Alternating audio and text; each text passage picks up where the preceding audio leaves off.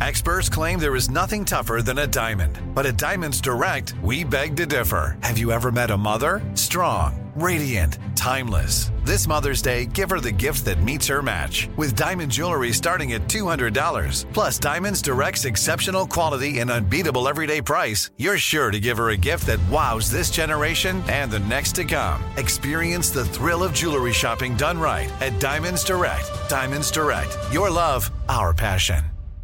I'm Tracy from Stuff You Missed in History class. Are you a small business owner or even someone who dreams of entrepreneurship? Then check out season two of Mind the Business Small Business Success Stories from iHeart Podcasts and Intuit QuickBooks. Join hosts Austin Hankwitz and Janice Torres as they interview entrepreneurs sharing insights around starting and nurturing a small business. You won't want to miss these inspiring stories of entrepreneurship and discovering ways to business differently so you can too.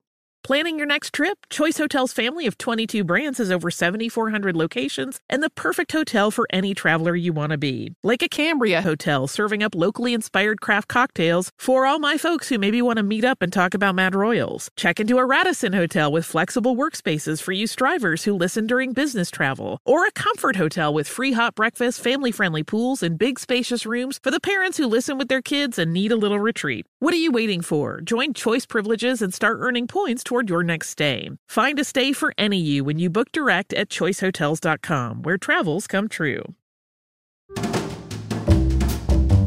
Happy Saturday! Since the U.S. holiday of Thanksgiving is coming up, today we are sharing our episode on Sarah Josepha Hale, who was one of the people who really drove the effort to make Thanksgiving a national holiday. At the time, the holiday was not associated with a fictionalized or romanticized story about a first Thanksgiving celebration supposedly bringing together indigenous people and colonists, but Hale was hoping a national holiday for giving thanks would help keep the nation together as it became increasingly divided over the issue of slavery. This originally came out on August 28th, 2019, so enjoy. Welcome to Stuff You Missed in History Class, a production of iHeartRadio.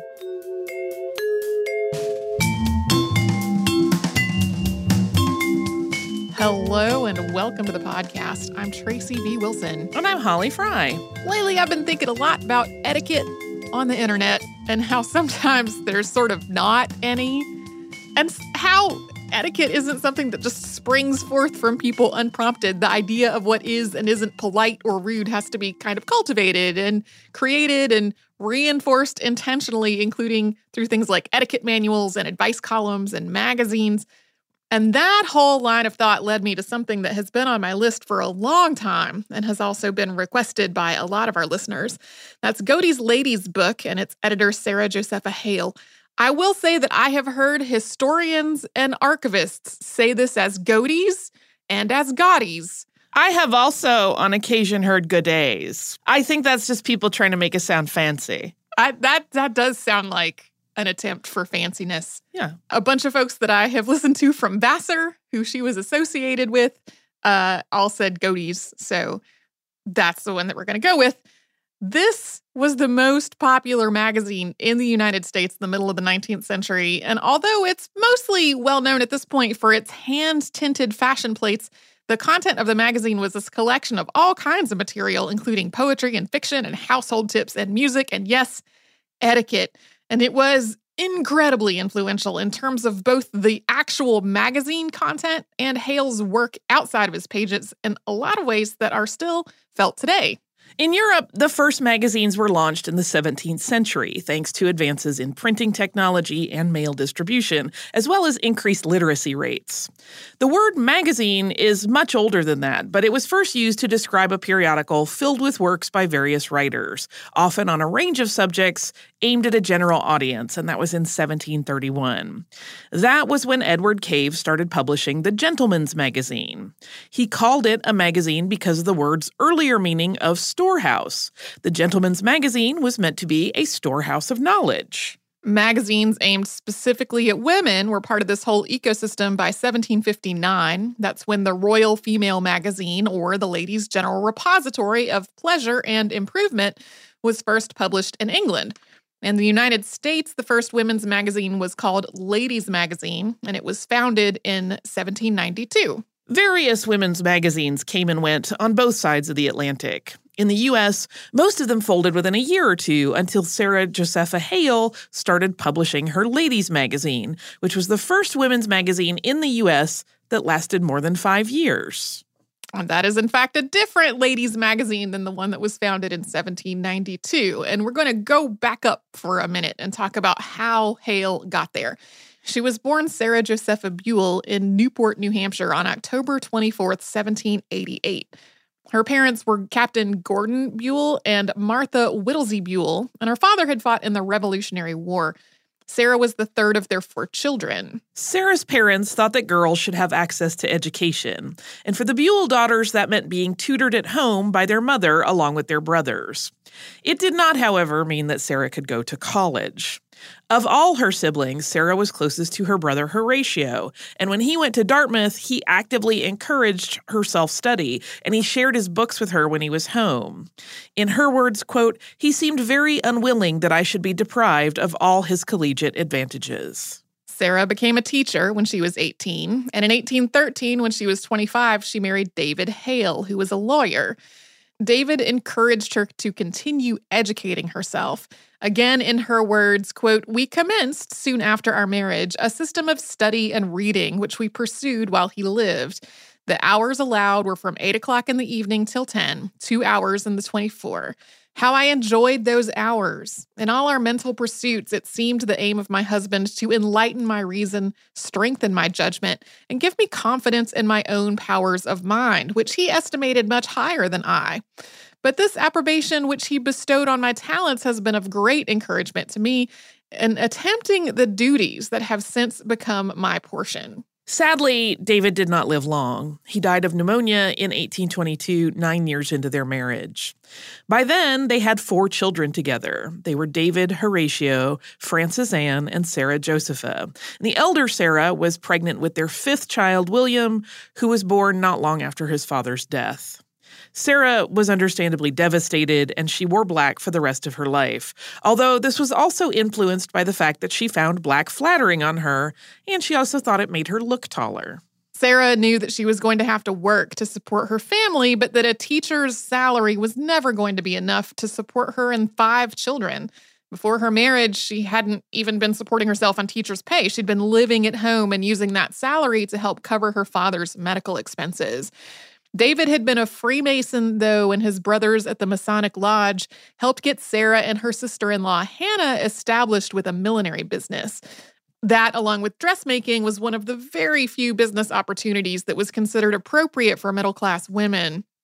The Masonic Lodge also funded the publication of a book of poetry that Sarah had written that was called The Genius of Oblivion and Other Original Poems, and it was published under the byline A Lady of New Hampshire. Sarah earned enough money from this book that she was able to leave Hannah in charge of what actually seems to have become quite a thriving millinery business. And instead, Sarah focused on writing. Sarah submitted poems and stories to magazines and journals, and in 1827, she published a novel called Northwood A Tale of New England. Northwood contrasted a woman's life in New England to what she imagined to be a woman's life in the South. At this point, Hale was really concerned that the issue of slavery was going to lead to a civil war or otherwise just destroy the country.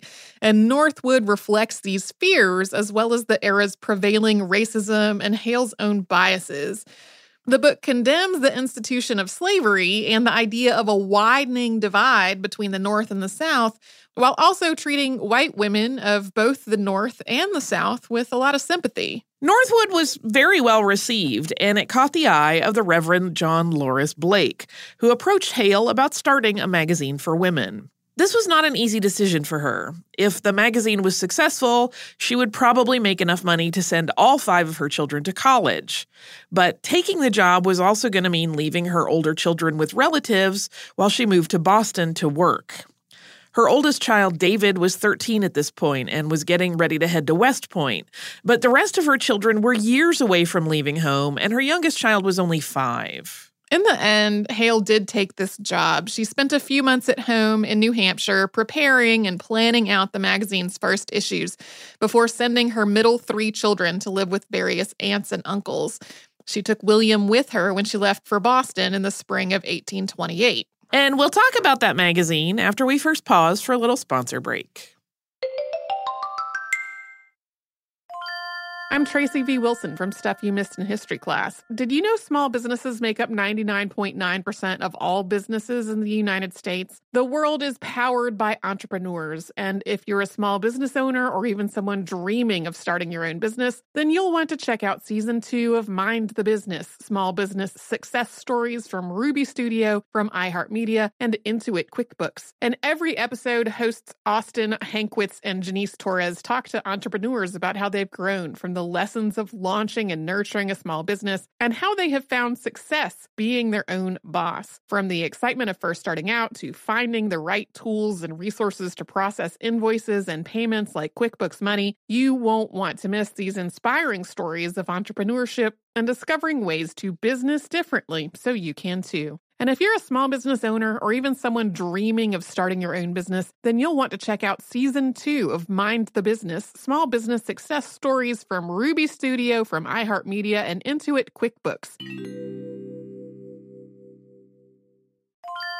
Planning your next trip? Choice Hotels has a stay for any traveler you want to be with 22 brands and over 7,400 locations. Whether you're a business traveler, a family road tripper, someone who wants to seek out history and maybe make your own, or just planning a quick getaway, Choice Hotels has a stay for any you. Like a Cambria Hotel, where you can be a cocktail connoisseur and sip locally inspired craft beverages at downtown locations in the center of it all. This is a fun way to visit cities with a lot of history and a lot of fun in mind. Or a Radisson Hotel for all our productivity powerhouses out there. With flexible workspaces and on site restaurants, you'll get the most out of your work trip. You'll get the coffee, the Wi Fi, and the work done. And we can't forget about comfort hotels. Imagine you're a family road tripper waking up in your big, spacious room and then heading down to a free hot breakfast for the entire family, including waffles. So you'll be well fed and ready for the day's adventure, even if that's just relaxing. After that, you're spending all afternoon relaxing by the pool. You deserve it. What are you waiting for? Join Choice privileges and start earning points toward your next stay. Find a stay for any you. Book directly at choicehotels.com, where travels come true.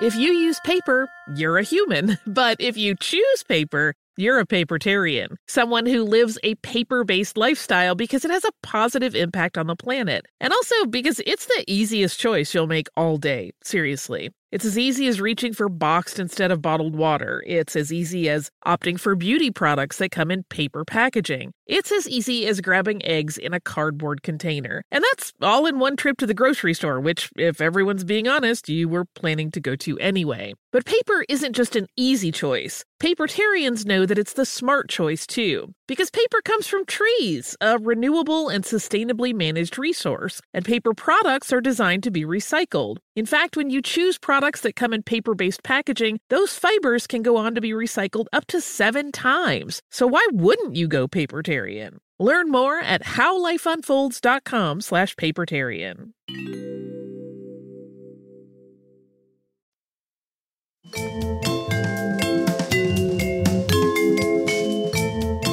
The magazine that Sarah Josepha Hale launched in 1828 was initially known as Ladies' Magazine and Literary Gazette.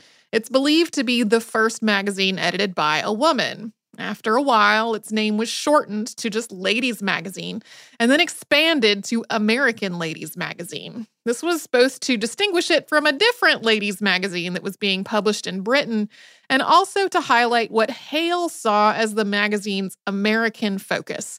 At the time, most magazines being published in the United States were being created primarily through a practice called clipping. That was just republishing material from other magazines without any kind of acknowledgement or attribution or payment to its original creators.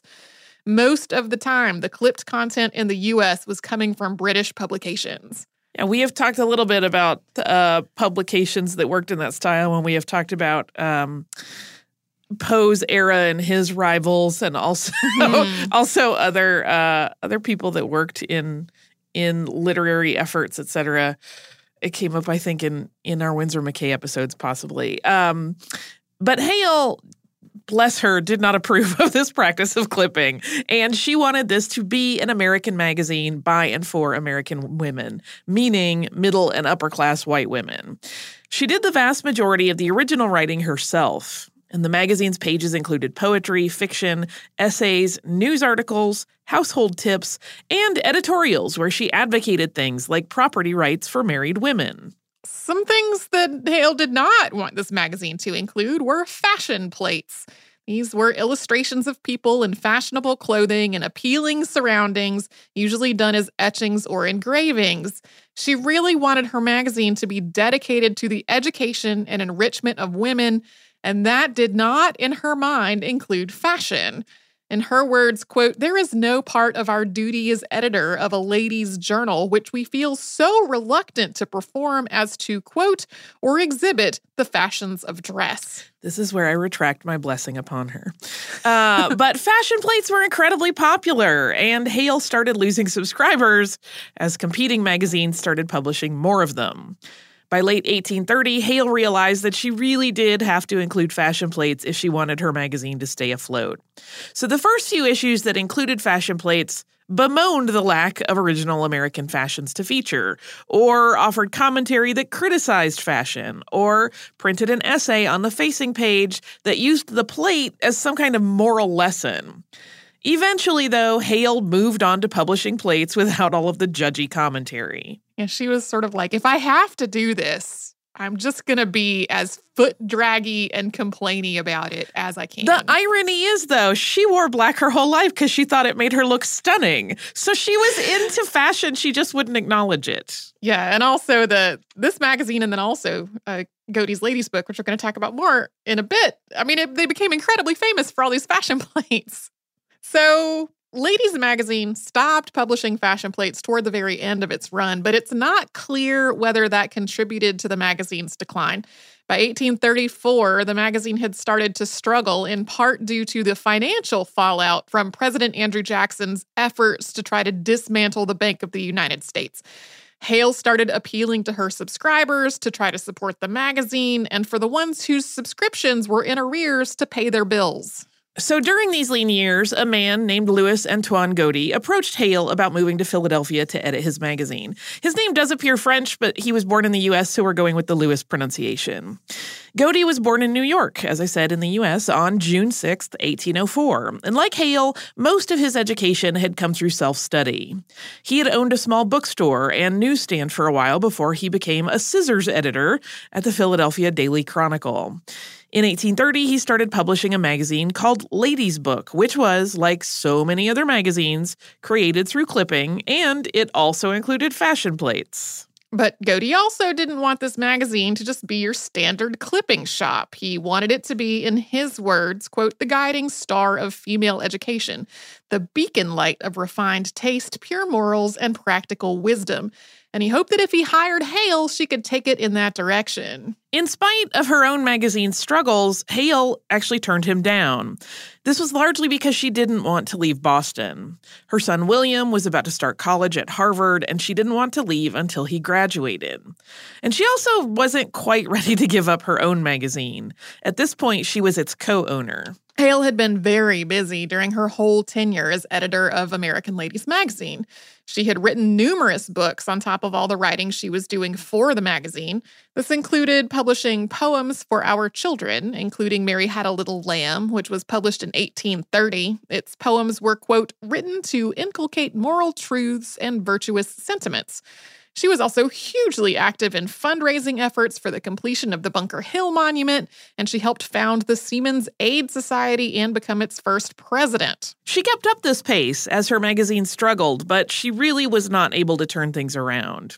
In 1836, Godey made another proposal that he could buy American Ladies magazine, merge it with his ladies' book, and let Hale edit the combined magazine from Boston until her son William graduated from college in 1841. This time, Hale agreed. As of its first issue in 1837, she was the editor of Godey's Lady's Book, and she took it in a similar direction as she had taken American Ladies Magazine, which is what Godey had been hoping for, moving it away from clipping toward original content. Hale also focused on hiring women for as many roles as she could. Eventually, this included a staff of 150 women to hand color the fashion plates. That means hand coloring them for every copy of the magazine, which was a feat and also meant that sometimes different people's copies would be in different colors because they ran out of one. Obviously, that's one of the things we said before that this magazine became really famous for. Also, in keeping with her distaste for covering fashion in a ladies' magazine at all, fashion was the only section of Godey's Lady's book that Hale did not personally oversee. There was a lot in the magazine beyond the fashion plates and other fashion coverage. Hale still wanted to, quote, provide quality material to benefit and educate the female reader. So, like her earlier magazine, Godey's Lady's Book began publishing poetry, fiction, essays, biographical vignettes, news, advice, and household tips. She introduced stories and articles for children meant to be read to them by their mothers. Each issue included sheet music, and there were also sewing and embroidery patterns, also recipes, anything that Hale thought would be educational, edifying, and useful for American ladies. This meant that Godey's Lady's Book also became a publishing outlet for some of the United States' leading writers at the time. The magazine published work by Nathaniel Hawthorne, Harriet Beecher Stowe, Ralph Waldo Emerson, Henry Wadsworth Longfellow, and Washington Irving. Edgar Allan Poe was a contributor as well, publishing stories and poems, including The Cask of Amontillado. Under the leadership of Hale as editor and Godey as publisher, Godey's Lady's book became incredibly successful. We mentioned earlier that Hale's American Ladies magazine was the first women's magazine in the U.S. to last more than five years. Godey's Lady's book lasted for almost 70, from 1830 to 1898. It outlived both its editor and its publisher. It also became hugely popular. It had about 10,000 subscribers when Hale came on as editor.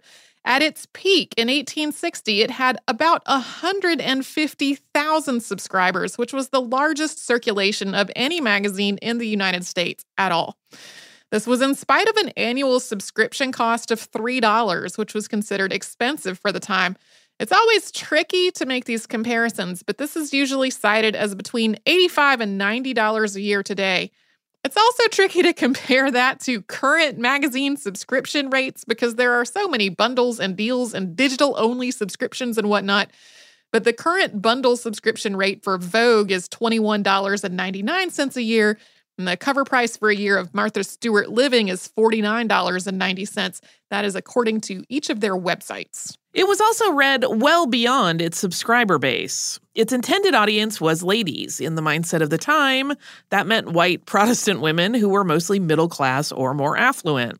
But it was also read beyond that demographic, with women pooling their money to share a subscription, or boarding houses sharing one copy among all its residents, or patrons reading copies in libraries and reading rooms. So today, Godey's Lady's Book is a huge source of information about middle class white women in the 19th century, and it and Hale were also enormously influential, which we'll get to in a moment after a quick sponsor break.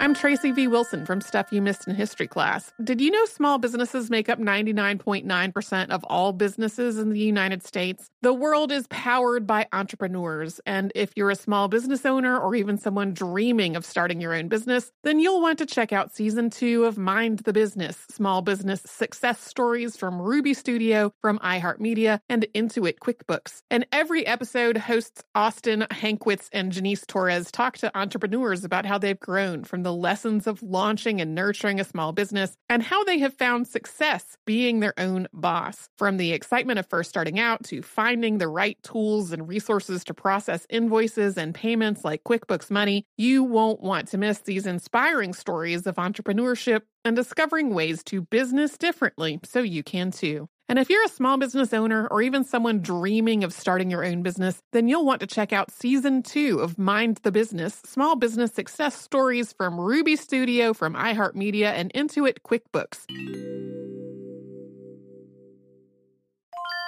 Planning your next trip? Choice Hotels has a stay for any traveler you want to be with 22 brands and over 7,400 locations. Whether you're a business traveler, a family road tripper, someone who wants to seek out history and maybe make your own, or just planning a quick getaway, Choice Hotels has a stay for any you. Like a Cambria Hotel, where you can be a cocktail connoisseur and sip locally inspired craft beverages at downtown locations in the center of it all. This is a fun way to visit cities with a lot of history and a lot of fun in mind. Or a Radisson Hotel for all our productivity powerhouses out there. With flexible workspaces and on site restaurants, you'll get the most out of your work trip. You'll get the coffee, the Wi Fi, and the work done. And we can't forget about comfort hotels. Imagine you're a family road tripper waking up in your big spacious room and then heading down to a free hot breakfast for the entire family, including waffles. So you'll be well fed and ready for the day's adventure, even if that's just relaxing. After that, you're spending all afternoon relaxing by the pool. You deserve it. What are you waiting for? Join Choice privileges and start earning points toward your next stay. Find a stay for any you. Book directly at choicehotels.com, where travels come true.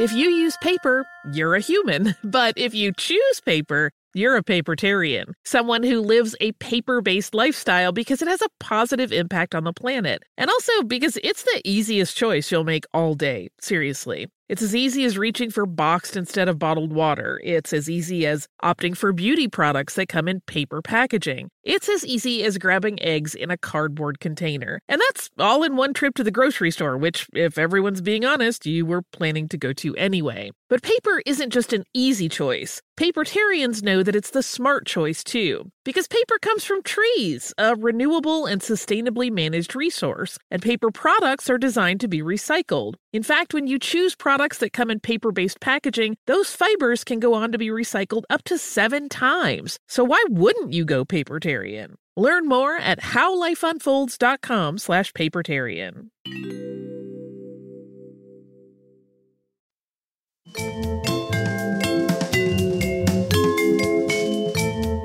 Like we've said a couple of times at this point, Sarah Josepha Hale and Godey's Lady's book were enormously influential.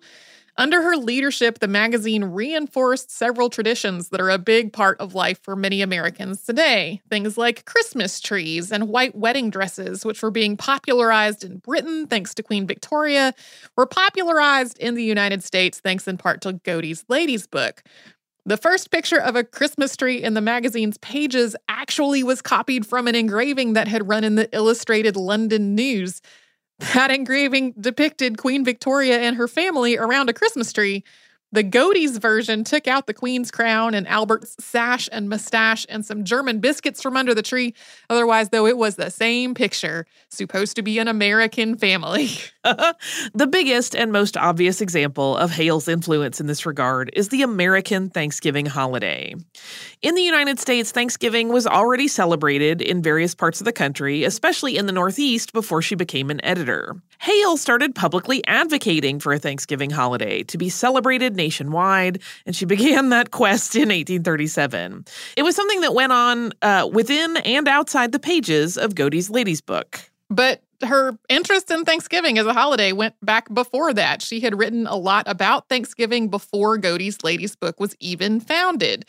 There's a whole stretch in her first novel, Northwood, that's focused on Thanksgiving, including a New England family explaining to a visitor from elsewhere that it's not celebrated in the whole country, but hopefully one day will be with one character saying, quote, Thanksgiving, like the 4th of July, should be considered a national festival and observed by all our people. The Thanksgiving meal is described in her writing this way quote, The roasted turkey took precedence on this occasion, being placed at the head of the table, and well did it become its lordly station, sending forth the rich odor of its savory stuffing and finely covered with the froth of the basting.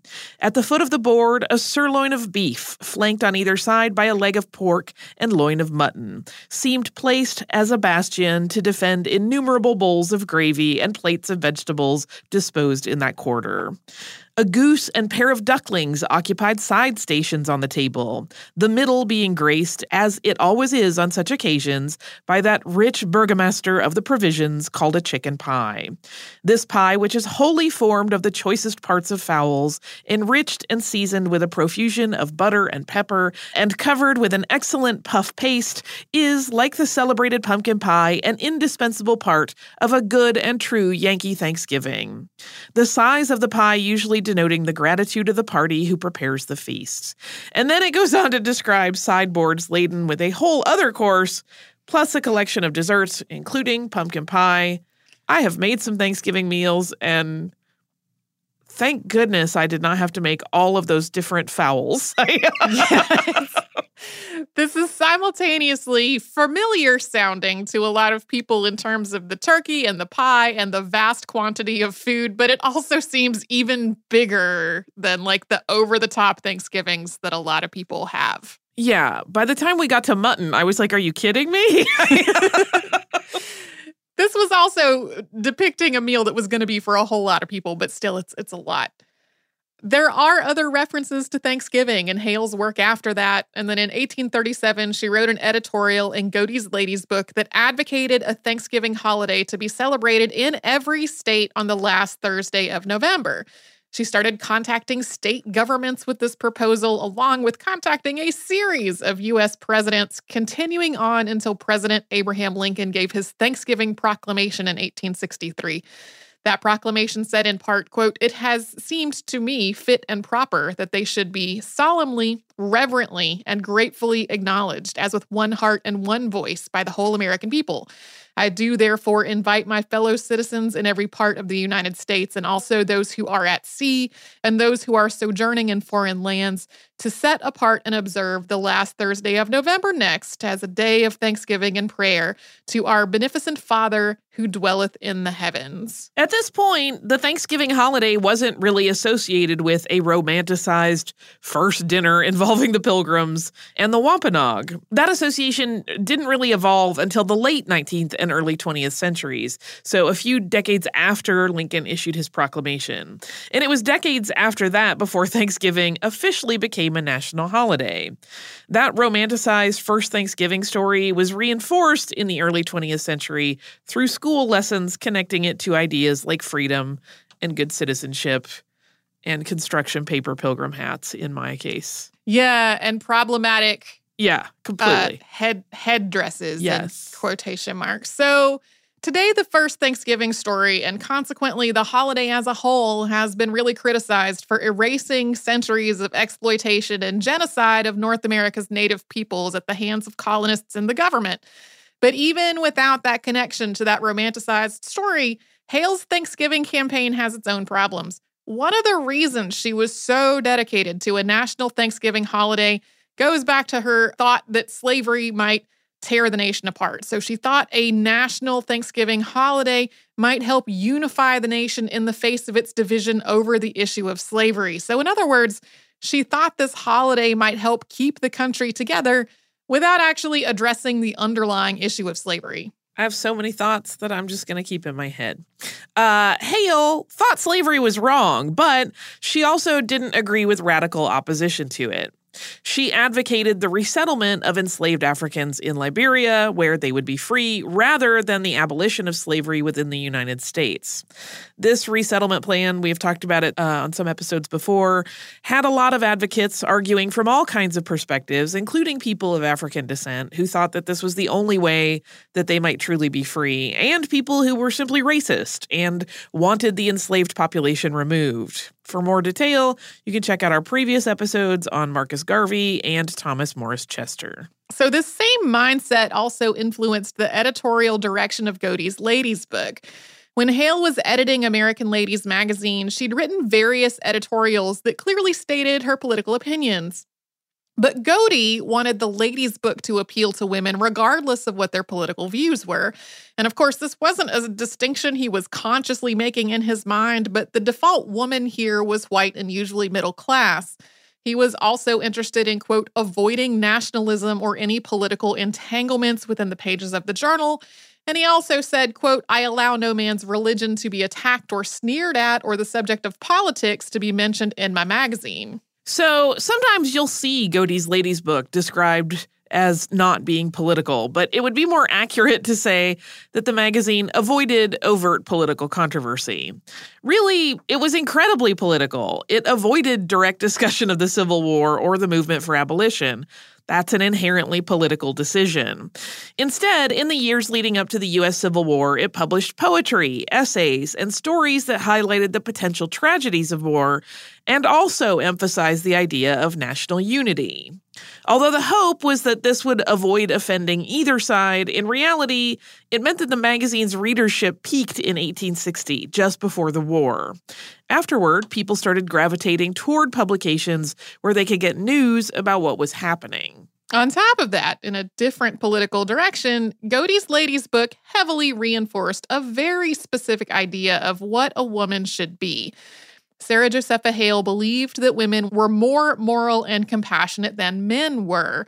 In Hale's words, quote, God has given to man authority to woman influence.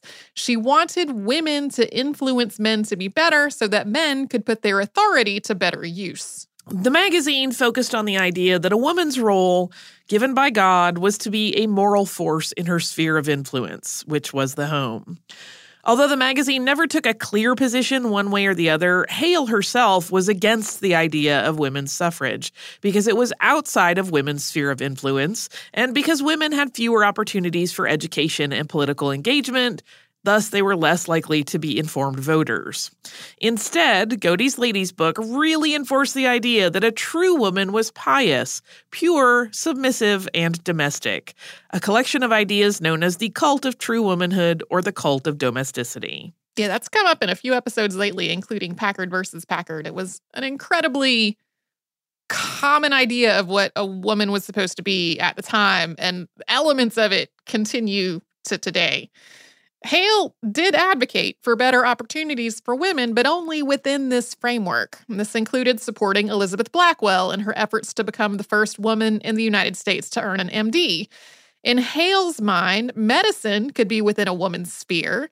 In her words, written in March of 1852, quote, the study of medicine belongs to a woman's department of knowledge. Its practice is in harmony with the duties of mother and nurse, which she must fulfill. It is not going out of her sphere to prescribe for the sick. She must do this by the fireside, the bedside, in the inner chamber where her true place is.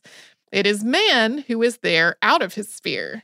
Hale also advocated for women to have better educational opportunities, especially when it came to an education in the liberal arts.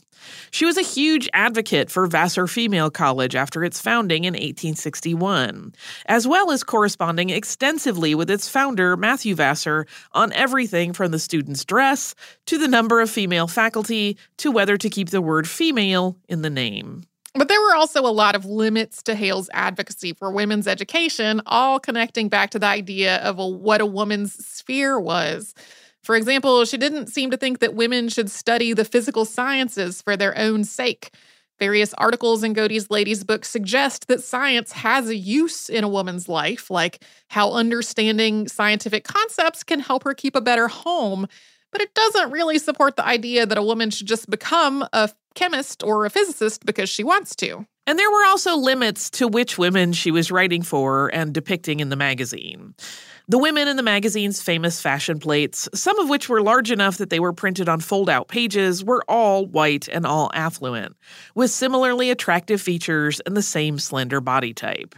They reinforced the ideas of heterosexual marriage and motherhood as unifying forces in women's lives really for most of its existence the the magazine didn't address the experience of native people or enslaved people or free black people or immigrants at all in the words of a piece in the July 1897 issue, which was after Hale and Godey had both died, quote, a little over a century ago, colored women had no social status. And indeed, only 30 years ago, the term womanhood was not large enough in this Christian republic to include any woman of African descent. That's from a piece that was clearly written for white women to let them know that, quote, the thousands of cultured and delightfully useful women of the colored race who are worth knowing and who are prepared to cooperate with white women in all good efforts are simply up to date new women in the best sense of that much abused term. Uh, even so, the magazine was widely read and widely respected. In the words of the Philadelphia City item in 1870, quote, it has been well remarked that where Godey's is taken, there is domestic neatness, comfort, elegance, virtue, which we think is saying a good deal for the American woman. God bless Godey's and keep it with us many years. Godey sold the publication to John Hill Sayes Hallenbeek in 1877 after he and Hale both retired. As of their retirement, she was 89 and he was 73. So they worked on this magazine almost until the end of their lives. Louis Antoine Godey died the following year on November 29th, 1878. Sarah J. Hale, who called herself an editress, died on April 30th, 1879. She had continued to write for much of her life, publishing poems, fiction, essays, recipe books, etiquette manuals, and a women's encyclopedia titled Woman's Record or Sketches of All Distinguished Women from the Creation to AD 1854, arranged in four eras with selections from female writers of every age. Uh, that was all the title. But in her day, she was so associated with Godey's Lady's Book that people called it Mrs. Hale's Magazine. I feel like she's pretty complicated. yeah. You know, I want to like her in some ways, but that whole like nose down at fashion thing is a problem. and then Yeah. her it's that funny thing where just as as the magazine was um claiming that it did not take a political stance but obviously did uh because of its refusal to acknowledge certain things. I feel like similarly and obviously on a much more important level that's also how she dealt with fashion, right? She's like I don't yeah, want fashion, which is in itself a commentary on fashion. right. Uh, and she would consult on women's apparel at Vassar, but didn't want fashion involved. It's a fascinating thing to me. She's got a lot of contradictions. You can there are scans of a lot of these uh a lot of issues of this book that you can see online. Um you can read through. I mean they're just they goes it goes on for years. There's pages and pages of stuff you can dive into if you were interested in little glimpses of life for 19th century white women slash the kinds of standards that the magazine was really heavily reinforcing. yeah.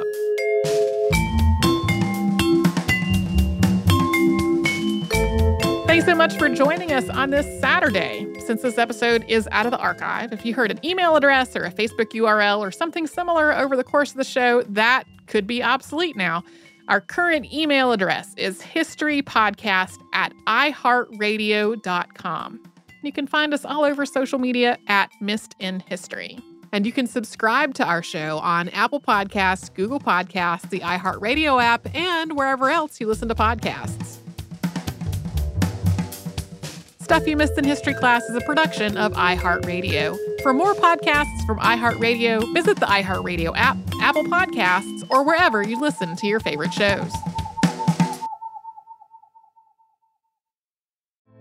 Hey, girlfriends, it's me, Carol Fisher, back with another season of the global number one podcast, The Girlfriends. Last time, we investigated the murder of Gail Katz. This time, we're uncovering the identity of the woman who was buried in Gail's grave for a decade before she disappeared. Join me and the rest of the club as we tell her story. Listen to season two of The Girlfriends, Our Lost Sister on the iHeartRadio app, Apple Podcasts, or wherever you get your podcasts. It's like the police knew who he was before they got here. From iHeart Podcasts. The medical school dean at USC was leading a secret double life. She's breathing right now? Yes, she's absolutely breathing. I'm a doctor, actually. A story about money, power, and corruption. When people fall in line, they fall in line. Looking back, I realized, oh, everyone knew. I'm Paul Pringle, an investigative reporter for the LA Times. Listen to Fallen Angels, a story of California corruption on the iHeartRadio app, Apple Podcast, or wherever you get your podcasts. Jon Stewart is back in the host chair at The Daily Show, which means he's also back in our ears on The Daily Show Ears Edition podcast. Join late night legend Jon Stewart and the best news team for today's biggest headlines, exclusive extended interviews, and more. Now, this is a second term we can all get behind. Listen to The Daily Show Ears Edition on the iHeartRadio app, Apple Podcast, or wherever you get your podcasts.